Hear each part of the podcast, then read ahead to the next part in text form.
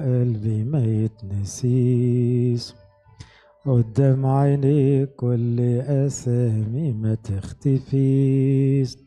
لو لسه شايل جوا قلبي غلطة من انسان في حق، مهما توب تفضل ذنوبي ما تمحيش. انا مش هضيع مني تاني فرحتي، ولا تضيع مني كمان ابديتي. علشان اساءة ومهما كانت ما تسويش، من غيرها او بيها هكون واقدر اعيش.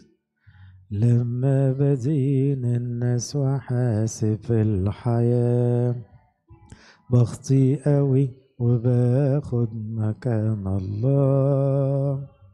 قال لي بلاش تاخد بطارك، دمي هو يطفي نارك، بس اطلب مني غفران هتلقاه. انا مش هضيع مني تاني فرحتي، ولا تضيع مني كمان ابديتي. علشان اساءة ومهما كانت ما تسويش، من غيرها أو بيها هكون وأقدر أعيش. مين اللي أقوى واللي عند الله عظيم، اللي بيغفر ولا بيدين الأثيم. لو مش هسامح للنهاية هلاقيني خسران في الحكاية، هما يوصلوا للسماء وأنا للجحيم. أنا مش هضيع مني تاني فرحتي، ولا تضيع مني كمان أبديتي. علشان إساءة ومهما كانت ما تسويش، من غيرها أو بيها هكون وأقدر أعيش. أنا مش هضيع مني تاني فرحتي، ولا تضيع مني كمان أبديتي. علشان إساءة ومهما كانت ما تسويش، من غيرها أو بيها هكون وعايش. بسم الآب والابن والروح القدس الإله الواحد أمين. وإحنا مشغولين بموضوع تمموا خلاصكم بخوف ورعد، أو سلسلة مخافة الله. في معنى كده شغلني الأسبوع ده في التثنية، تعبير إلهي. ربنا بيقول افتح إيدك، مش افتح إيدك تاخد عصاية، ولا افتح إيدك صلي. افتح إيدك يعني إيه؟ خليك سخي. تعالوا نشوف جات إزاي في التثنية في التوراة. والمعنى ده بقى المسيح اتكلم فيه كتير قوي. ويقولوا بعض الآباء إن أقصر طريق للسماء إنك تبقى بتدي بسخاء. كل ما تدي وقت، تدي صحة، تدي فلوس، تدي خير، كل ما توزع تبقى خفيف ومكانك الطبيعي السم. لأن الشيطان دايما يحب العكس، إنك تكنز وتتقل في الدنيا وتبقى أناني ومخزن لنفسك. اللي مع المسيح دايما يفكر بالعكس، عاوز يبسط الناس كلها، مش مشغول على نفسه. نعيش المعنى الأول من كلمات تثنية 15. أول كتاب التثنية ده نفسي اللي ما قراهوش يقراه. التثنية كان بالنسبة لليهود يعتبر أهم كتاب لازم يتذاكر في كتب العهد القديم. والتثنية كلمة ديترونومي دي أصلها في العبري أو اللغة بتاعتهم يلا نقول تاني. فالتثنية بتعيد كل اللي ربنا عمله مع الشعب اليهودي كحكايات وككلام. فكتاب التثنية اتكتب في آخر تقريبا شهر في حياة موسى النبي، لما كان خلاص 120 سنة ووصل على مشارف كنعان، وربنا قال له أنت هتمشي. فابتدأ إيه؟ يقول للشعب كل اللي حصل تاني لما خرجوا من مصر، ولما عدوا في البرية ولما اتعمل خيمة الاجتماع ولما عملوا العجل الذهبي ولما طلع تاني ونزل باللوحي العهد واتكسروا وعملهم كل الحكايات دي. فبيعيد، فالديترونومي أو التثنية كتاب بيعيد في اللي حصل خلال 40 سنة.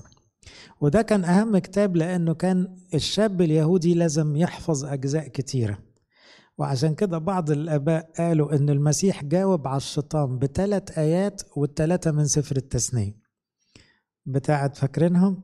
لا تجرب الرب إلهك من التثنية، لما يقول مثلا ليس بالخبز وحده يحيى، من السفر التثنية، لما يقول للرب إلهك تسجد وإياه وحدك، التلاتة من التثنية.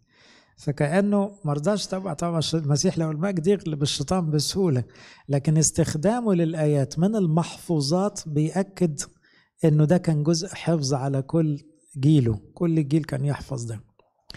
يقول إن كان فيك فقير، بيكلم الشعب بلغة المفرد، إن كان يا شعب اليهود فيك فقير، واحد من إخواتك في أحد أبوابك في أرضك التي يعطيك الرب إلهك فلا تقسي قلبك. ركزوا في الكلام عشان أنا هشرح الجزء ده. ولا تقبض يدك عن أخيك الفقير، افتح يدك له واقرضه مقدار ما يحتاج إليه. احترز من أن يكون مع قلبك كلام لئيم قائلا قد قربت السنة السابعة سنة الإبراء، هشرحها لكم دي، وتسوء عينك بأخيك الفقير ولا تعطيه فيصرخ عليك إلى الرب فتكون عليك خطية. أعطيه ولا يسوء قلبك عندما تعطيه، لأنه بسبب هذا الأمر يباركك الرب إلهك في كل أعمالك وجميع ما تمتد إليه يدك، لأنه لا تفقد الفقراء من الأرض، هيفضلوا موجودين. لذلك أنا أوصيك قائلا افتح يدك لأخيك المسكين والفقير في أرضك. أول تعبير عاوز أركز عليه، لا تقسي قلبك.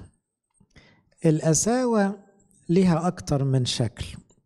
كلكم حافظين الآية بتاعت اليوم إن سمعتم صوته فلا تقسوا قلوبكم. ساعات القساوة تبقى في صد الصوت الإلهي، ربنا بيقول لك سيب خطية وانت تفضل تصد، صالح أخوك وانت تصد، طب صلي، لا مش هصلي.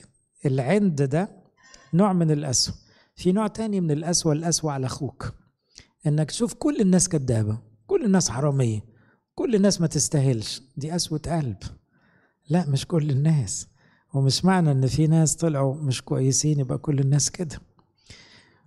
وبعدين عارفين اللي في لسانه دايما ده بيتدلع، ده بيتدلع، ده كل الناس بتتدلع، امال الناس متألمة ليه يعني؟ فهنا بيقول له لا تقسي قلبك.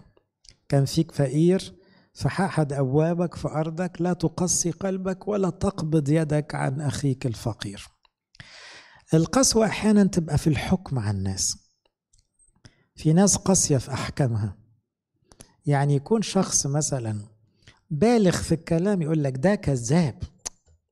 حبيبي انت لو حسبت بالمعيار ده هتطلع انت كمان 100 كذاب. بالراحة شوية على الناس، بالراحة، لا تدينوا لكي لا تدانوا.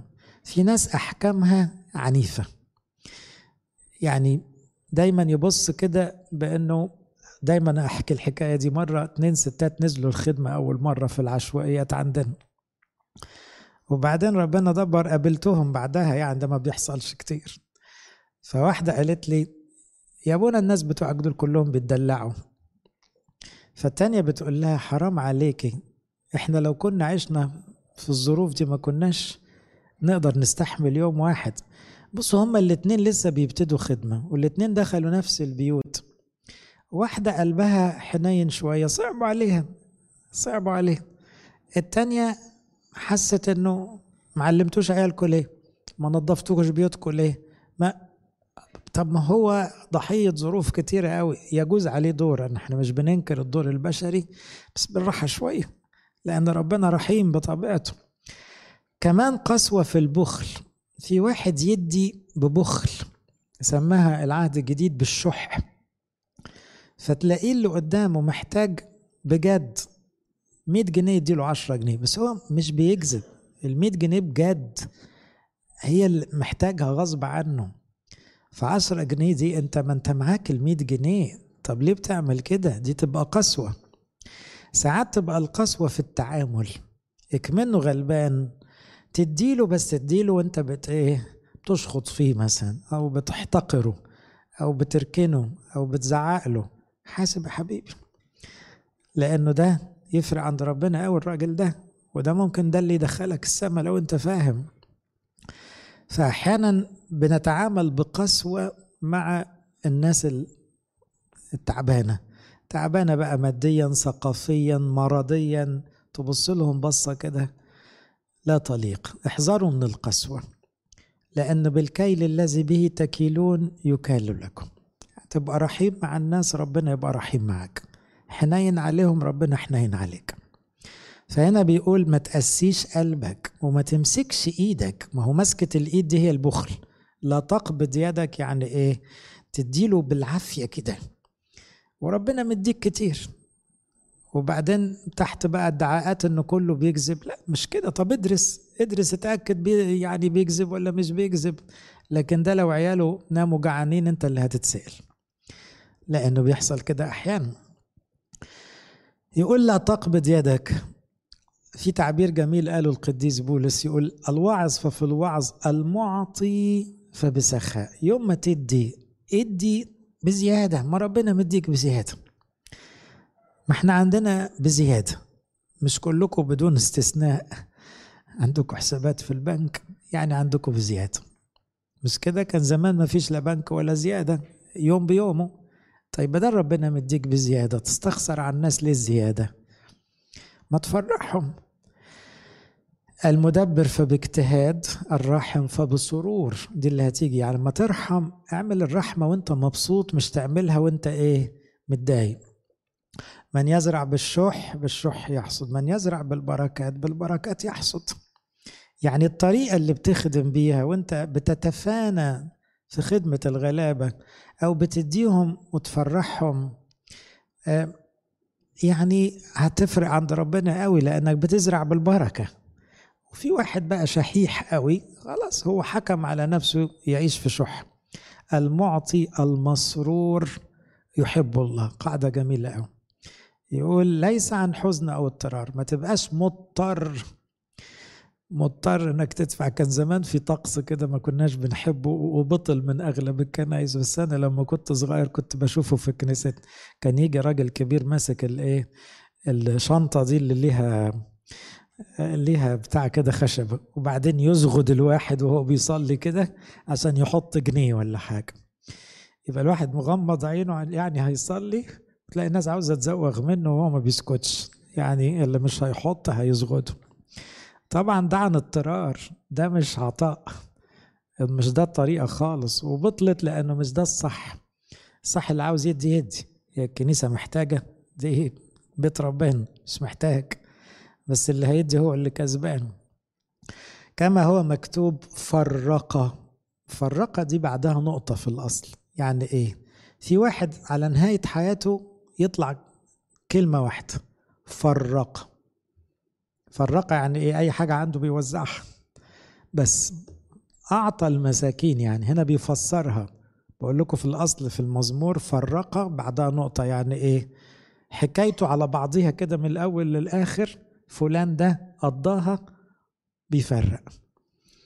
أعطى المساكين، بره يدوم إلى الأبد. يبقى لا تقبض يدك. قديس يعقوب قال كلمة تخوف، قال لنا اللي متخزن عندكم هيشهد عليكم. فاكرينها؟ قال كده في يعقوب 4، قال ابكوا مولولين على شقاوتكم القادمة، ذهبكم وفضتكم صدوا، وصدأهما يكون شهادة عليكم. طب احنا ليه نخزن حاجات ما بنستخدمهاش؟ صحيح عمل الرحمة بحساب وبحكمة ما اختلفناش، لكن اللي انت مخزنه وما بتستفدش منه خالص غيرك محتاجه، وربنا هو اللي اداهولك، وربنا زي ما بيحبك بيحبه. طب ده مديك فرصة تعمل خير. لو فكرنا بالطريقة دي صدقوني حاجات كتيرة هنخاف من تخزينه. يكمل يقول، أنا بقى عاوز أسأل سؤال كده، إيه معلش أنا اللي هجاوبه برضو. إيه اللي بيعطلنا عن العطاء؟ ليه إحنا رغم إن ربنا مدينا خير العطاء عندنا أقل كتير من المعايير الإنجيلية اللي بيتكلم فيه المسيح، أعلى كتير من مستوى العطاء اللي إحنا فيه. قديس يوحنا المعمدان قبل ما المسيح يوعظ قال اللي عنده طوبين يوزع واحد. جه المسيح قال أعطوا ما عندكم صدقة، أي حاجة عندكم وزعوها، خليكم أغنياء للسماء، اكنزوا في السماء. ده كلام المسيح. أول معطل للعطاء في رأيي أن الواحد مش مدرك قيمته. إحنا بندرك قيمة الدولارات والفلوس والحسابات والمقتنيات والعربيات والمباني والأراضي، مدركين القيمة، مش شايفين قوي العطاء يعمل إيه بعد كده، لأن دي عاوزة إيمان. الثقة في اللي قاله المسيح إن ده كله كنز بيترحل على السماء، دي عاوزة ثقة. ما أنا مش شايف بعناية، أنا شايف أرقام، أنا قادر أشوف حاجات على الأرض. لو أنا مدرك قيمة العطاء صدقوني يبقى الواحد يعني زي ما كان بعض القديسين يعملوا، ما يسيبوش حاجة في قلاليهم من كتر حبهم في العطاء. لو أدركت إن كل حاجة بتوزعها وإنت مبسوط تسعد بيها ناس، يعني بتتخزن في السماء وبطريقة بقى إيه 100 ضعف وأكتر، يبقى ده استثمار مفيش زيه. وكده كده أنت مسافر السماء، فهتلاقي حساباتك مستنياك هناك. لو فكرت في كده بيعطلنا إن إحنا مش مصدقين، مش حاسبينها مظبوط، مع إن المسيح اتكلم في الحاجات دي كتير، لكن برضو الثقة ضعيفة شوي. يعطلنا في العطاء ان احنا مشغولين في الدنيا بالأخذ. الدنيا دي علمتنا ناخد ناخد ما نديش، لغة الدنيا كده. الشاطر اللي يكسب، الشاطر اللي يسرق، يعني الشاطر اللي ياخد. ما المسيح قال مغبوط هو العطاء أكثر من الأخذ. وبعدين ربنا خيره كتير وخيره يكفي الكل. فهنا احنا انشغلنا زيادة ان الواحد يعمل مكاسب، يعمل ثروات، يشتري مقتنيات، مع اننا كلنا متأكدين ان احنا هنسيبها. طب ما هي المشغولية دي عاوزة اعادة نظر. كمان اللي يعطل العطاء ان الواحد بيحسب بدون ايمان. مرة واحد بيقول لي ايه، لما اوصل للمبلغ الفلاني، ومبلغ ارقام يعني كتير، أنا وعد ربنا هزود عن 10%.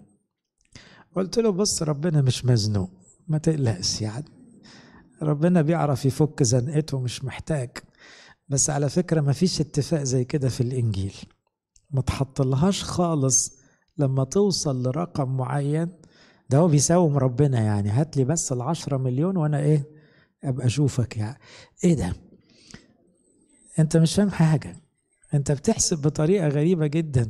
امال بتاعة الفلسين دي هنروح منها فين؟ معهاش غير فلسين حطيتهم. فاللي بيحسب بدون ايمان هو مش فاهم، معطل نفسه، بيقسي قلبه. لا تقبض يدك، خليك كريم على نفسك. على فكرة انت بتكرم نفسك بالحركة دي، لان ربنا بيقدر يشبع البشر، هو مش واقف عليك خالص. كمان اللي يعطل العطاء أحيانا الشك في كل الناس، كلكم بدون استثناء، وأنا معاكم أكتر شوية، يعني الضحك علينا كلنا. بس مش معنى أنه الضحك عليا مرة ومرتين و10 أن أنا أخون الناس كلها. لا، ذنبه إيه طيب المحتاج يروح مع المحتال؟ لا، المحتال لما تكتشفه خلاص، لكن المحتاج هيفضل محتاج، فحاسب. فاحنا احيانا تقلب معانا كده بنوع من الشك الجماعي كده. كمان ساعات اللي يعطل العطاء انه انا نفسي حاسس ان انا فقير وما عنديش، رغم ان احنا كلنا عندنا. تكونش بتقيس نفسك على ناس معينة. انت عندك صحة، طب في ناس ما عندهاش. انت عندك اكل وشرب وبترمي احيانا الزيادة من الاكل، في ناس كتير قوي ما عندهاش. فهو ايه معيارك للفقر؟ كنت بدرس المعايير العالمية، وصلوا انه مستوى الفقر عشان يعتبر فقير في حالة فقر شديد لازم يكون دخله يوميا اقل من $1.90، يعني حوالي $2 في اليوم. انتوا عارفين في السودان، مش هنروح بعيد، 80% من اللي عايشين دخلهم أقل من $2 في الشهر، مش في اليوم. متخيلين صعوبة الحياة؟ أنا عارف بقول إيه، لأن الدولار عمل عندهم 250 دلوقتي بسعر الجنيه بتاعهم. دي حاجة مفزعة. مستوى الفقر بيتقاس في العالم إن الدخل اليومي $2. في بلاد كتيرة في العالم أقل كتير قوي من كده. طب ما دي حاجة مسؤولية هتيجي في وشنا قدام ربنا. مش البشر دول عاشوا معانا في نفس الجيل؟ مش لينا نفس السماء ونفس الشمس ونفس الهواء؟ ازاي ما نبصش على الناس دي؟ طيب اللي عطل العطاء، التعبير اللي قاله القسوة بقى، قسوة القلب أو التعود. يعني إيه؟ ساعات الواحد يكون اتعود بيشوفهم فخلاص ما بيحقنش، ما بيتأثرش. اتعود يشوف مرضى بيتأوهوا، قلبه ناشف. اتعود بيشوف عيال حافية أو مريضة، خلاص. لا حبيبي، ده المسيح حنين على الناس دي قوي، والناس دول أقرب للسماء مننا طبعا بحكم المعاناة. إذا بصوا على الليستة دي ليكون عندنا معطلات من النوع ده، لازم نقاومها. أنا عاوز الحاجات تبقى عملية، كلامنا عملي. عاوزين نزود العطاء، والعطاء مش فلوس بس، مجرد إنك تفكر فيهم، تدي من وقتك، تدي من صحتك، تروح تزور. دي حاجات غالية جدا، لأنه لما قال كنت غريبا ما قالش ادوني فلوس، زرتموني. زيارة المسجون والغريب والمريض هي دي الرحمة، بس دي عاوزة وقت وعاوزة دماغ. فكل ده اسمه عطاء.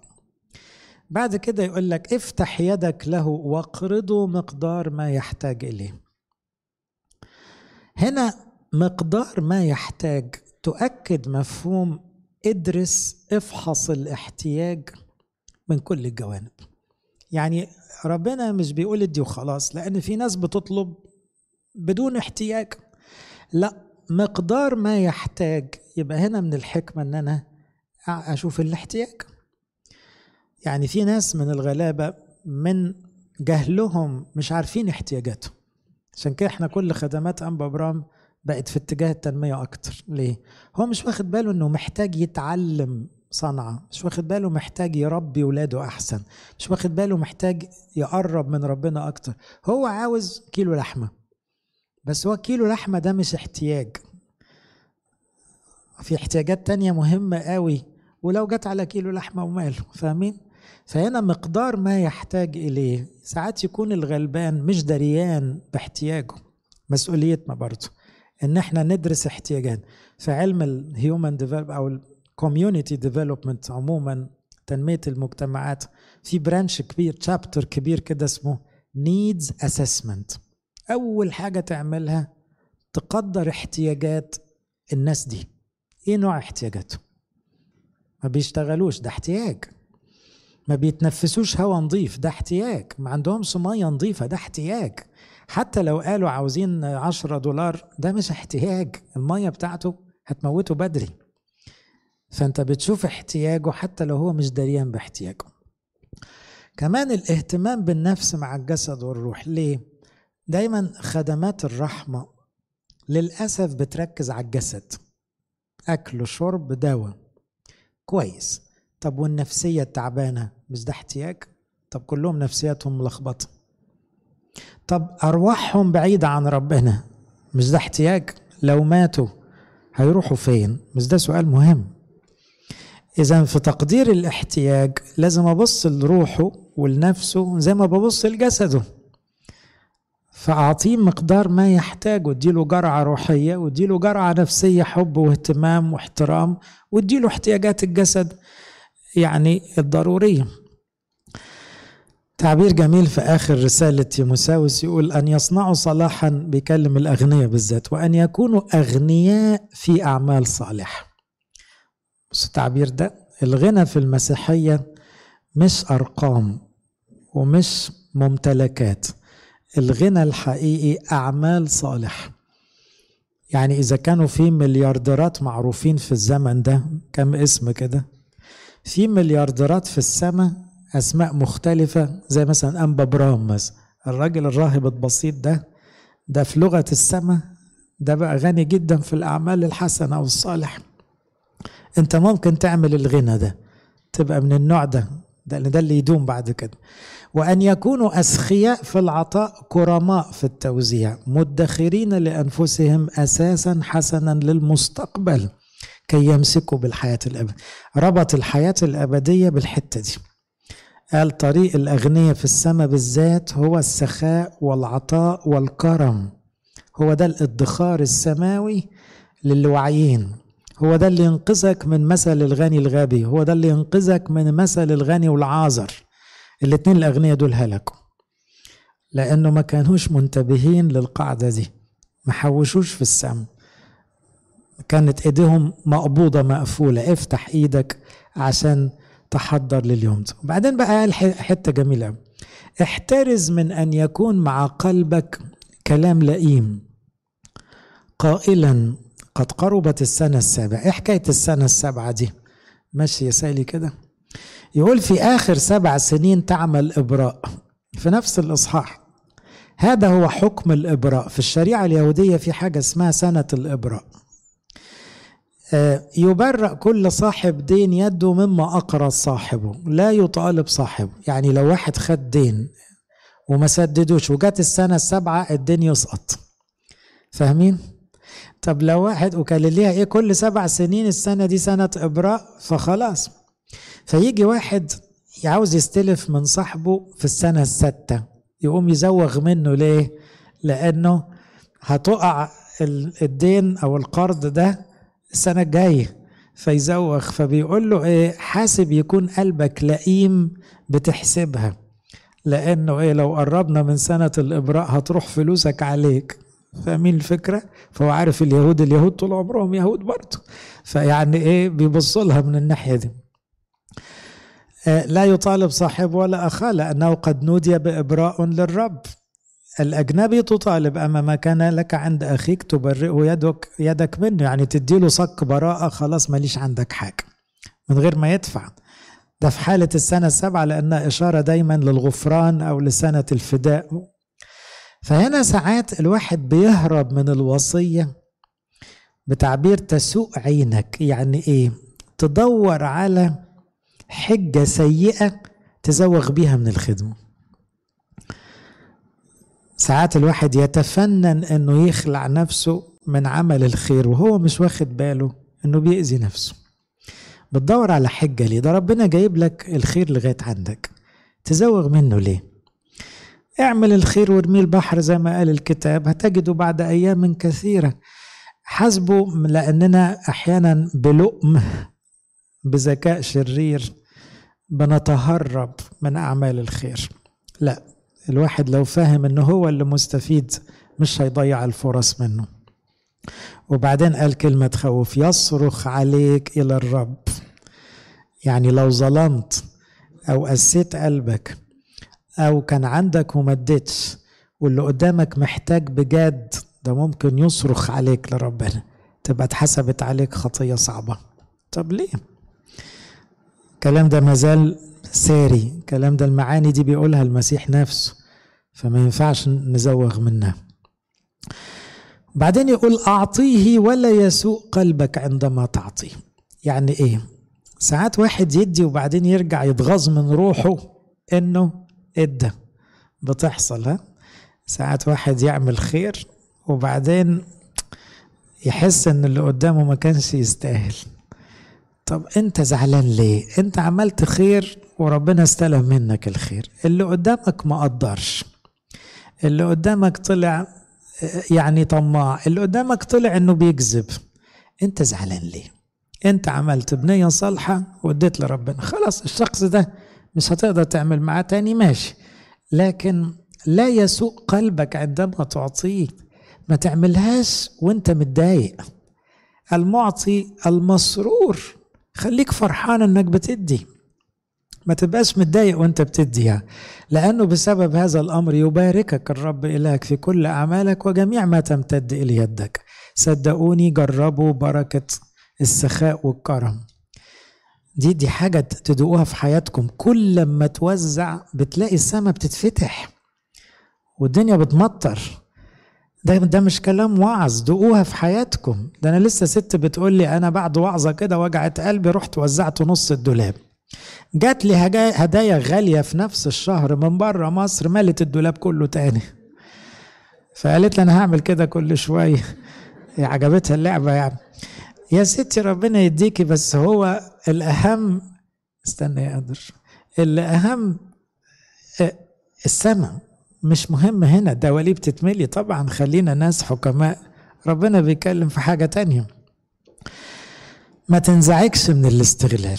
أنا كان الطبع ده مازال فيا بدرجة، لكن بقاومه. أتضايق لما ألاقي حد ضحك عليا، لأنها حاجة ربنا، ما مش فلوسي كمان. بس في الآخر طالما اجتهدت ان انا احط الحاجه في مطرحها خلاص، بحاول ما اقعدش بقى ايه اعيد وازيد وافرك. خلاص لو واحد خد حاجه مش حقه ده اذى ليه، هو ده بيسرق فلوس ربنا، ربنا يحميه.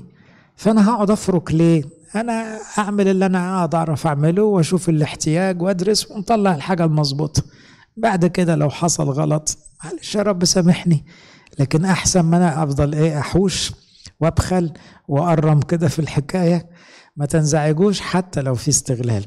اللي أكد كده كلام المسيح في العهد الجديد، من أراد أن يخاصمك وياخد توبك، صار واحد داخل هياخد توبك بالخصام، يعني هيتخانق معاك عشان ياخد حاجة مش بتاعته. اترك له الرداء أيضا، قل له أنا ما بخصمش، نفسك في دي خد. هي معناها كده أنا ما بخصمش، عاوز تاخد خد، مش فارقة معايا، بس أنا مش هقف موقف الخصام. وده اللي عمله أبونا إبراهيم، قال له أنا ما بخصمش، عاوز تاخد الأرض كلها خدها. أبونا إبراهيم خد السماء وخد الأرض، ولوط خد نار سدوم وعمورة في الآخر. من سخرك ميلا واحدا اذهب معه اتنين، من سألك أعطيه، من أراد أن يقترض منك فلا ترده. ما تندمش على فعل الخير، اندم على فرص خير راحت منك، لكن ما تندمش أبدا إنك تعبت مع حد أو اديت خير لحد، ما تندمش على دي أبدا. لا يسوء قلبك عندما تعطيه.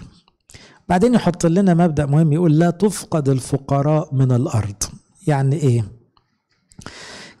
كده حكمة إلهية بتقول طول ما الزمن ده الأرض دي موجودة هيفضل في فقر. حاجة غريبة. طب ليه؟ ما ربنا ممكن تشبع الناس كلها، لأنه الفقر فرصة للخير، فبيقول الفقراء مش هيخلصوا. وده اللي قاله المسيح يوم 4 الباسخة، فاكرين لما سكبت الطيب على راسه فيهوذا قال خسارة الفلوس، المسيح قال ايه؟ الفقراء معكم كل حين. يعني ايه؟ مش هيجي وقت مش هتلاقوا فقراء، اما انا فلست معكم في كل حين. فيعني ايه؟ يهوذا ما تتحججش بالفقراء، يعني الفقراء موجودين على طول لو عاوز تعمل معاهم حاجه. لذلك انا اصيغ قائلا افتح يدك لاخيك المسكين والفقير في الارض. افتكروا ان الفقراء ذهبي الفم. له تعبير لطيف احد عظاته عن العطاء، يقول الفقراء دول الموصلاتية اللي بياخدوا كنزك الأرضي يخزنوه في السماء، ومؤتمنين جدا. يعني أي فقير ياخد الجنيه هنا يحطوا 1000 جنيه في السماء، هو الموصلاتي بتاعك. فالحقيقة أنت ده مهم، ده الراجل بتاعك لو بصيت له البصة دي. وبتعبير ربنا يسوع له المجد، اصنعوا لكم أصدقاء. دول الأصدقاء الحقيقيين، دول الشفعاء الصادقين على الأرض، لأن الغلبان اللي يتعامل معاه رحمة ده دعوته حلوة قوي عند ربنا. فكل القديسين فسروا قول ربنا يسوع اصنعوا لكم أصدقاء بمال الظلم حتى إذا فنيتم يقبلونكم في المظل الأبدي، على الفقراء والمساكين. قال دول الأصدقاء، خلوا أصحابكم ناس. يعني عشان كنت بقى بودع الدكتور ناجي، راح السما من اسبوعين كده. دكتور ناجي ده بقاله 18 سنة بيخدم إبرشيات مصر كلها من أمناء خدمتنا الكبار. الراجل ده تقريبا كل قرى مصر خدت بركته، عنده كمية. يعني أنا دايما متخيله كده داخل السما آلاف فقراء يعرفوه، لأنه أنا كنت معاه مثلا في قرية في أسوان من 10 سنين، دخلت أرتاح من كتر ما أنا تعبانين من القطر. الراجل قعد مع فلاح يقعد، وهو راجل أكبر مني طبعا سن، يدرس نعمل له مشروع إيه، كنا بنجيب معزل كل فلاح ساعتها وحاجات كده، ويتأكد أنه هيعرف يسدد ويعرف يدبر حاله. إيه ده؟ كام فقير هيشهد لك يا دكتور ناجي، كام واحد صاحبك في السماء ده، حط بقى جنب القديسين والشهداء أصحابك، حط آلاف بقى أصدقاء هيستنوك، لأنه عملت معاهم خير ومجهود وتعب. كمان ما تنسوش الفئة دي، هي دي اللي بنشوف فيها المسيح، لأنه كنت جوعانا، كنت عطشانا، كنت عريانا، كنت مريضا، كنت ده ربنا اللي بيقولها، يبقى مش بيكذب. كمان ده المجال، الفقر عموما مجال لدروس كتيرة قوي. الفقير تتعلم منه الصبر اللي ما تسمعوش في وعظة، تتعلم منه التواضع، تتعلم منه الرضا، ساعات تتعلم منه الحكمة. صدقوني في غلابة يعني عايشين حكمة أعلى من اللي عندنا كلنا. طب ما دول يعني عشرتهم حلوة برضو. ما تنساش وانت بتعمل خير مع الفقراء في فرح العطاء، مغبوط هو العطاء، في بهجة ليها طعم وانت بتخدم كده، في فرحة غير خالص فرحة تستلم فلوس، لا، وانت بتفرح النفوس أجمل كتير قوي من وانت بتقبض فلوس، دي غير دي خالص. إذن الوصية اللي جات لنا دلوقتي إيه؟ افتح يدك، ركز شوية، اهتم إنك تعمل خير بكل الصور، وافتكر دايما إنه ده اللي قاعد لك في الآخر. ولا تقبض يدك ولا يقسو قلبك، أعطيه وما تندمش وانت بتديه، ويسوء قلبك فيما أعطيته لإله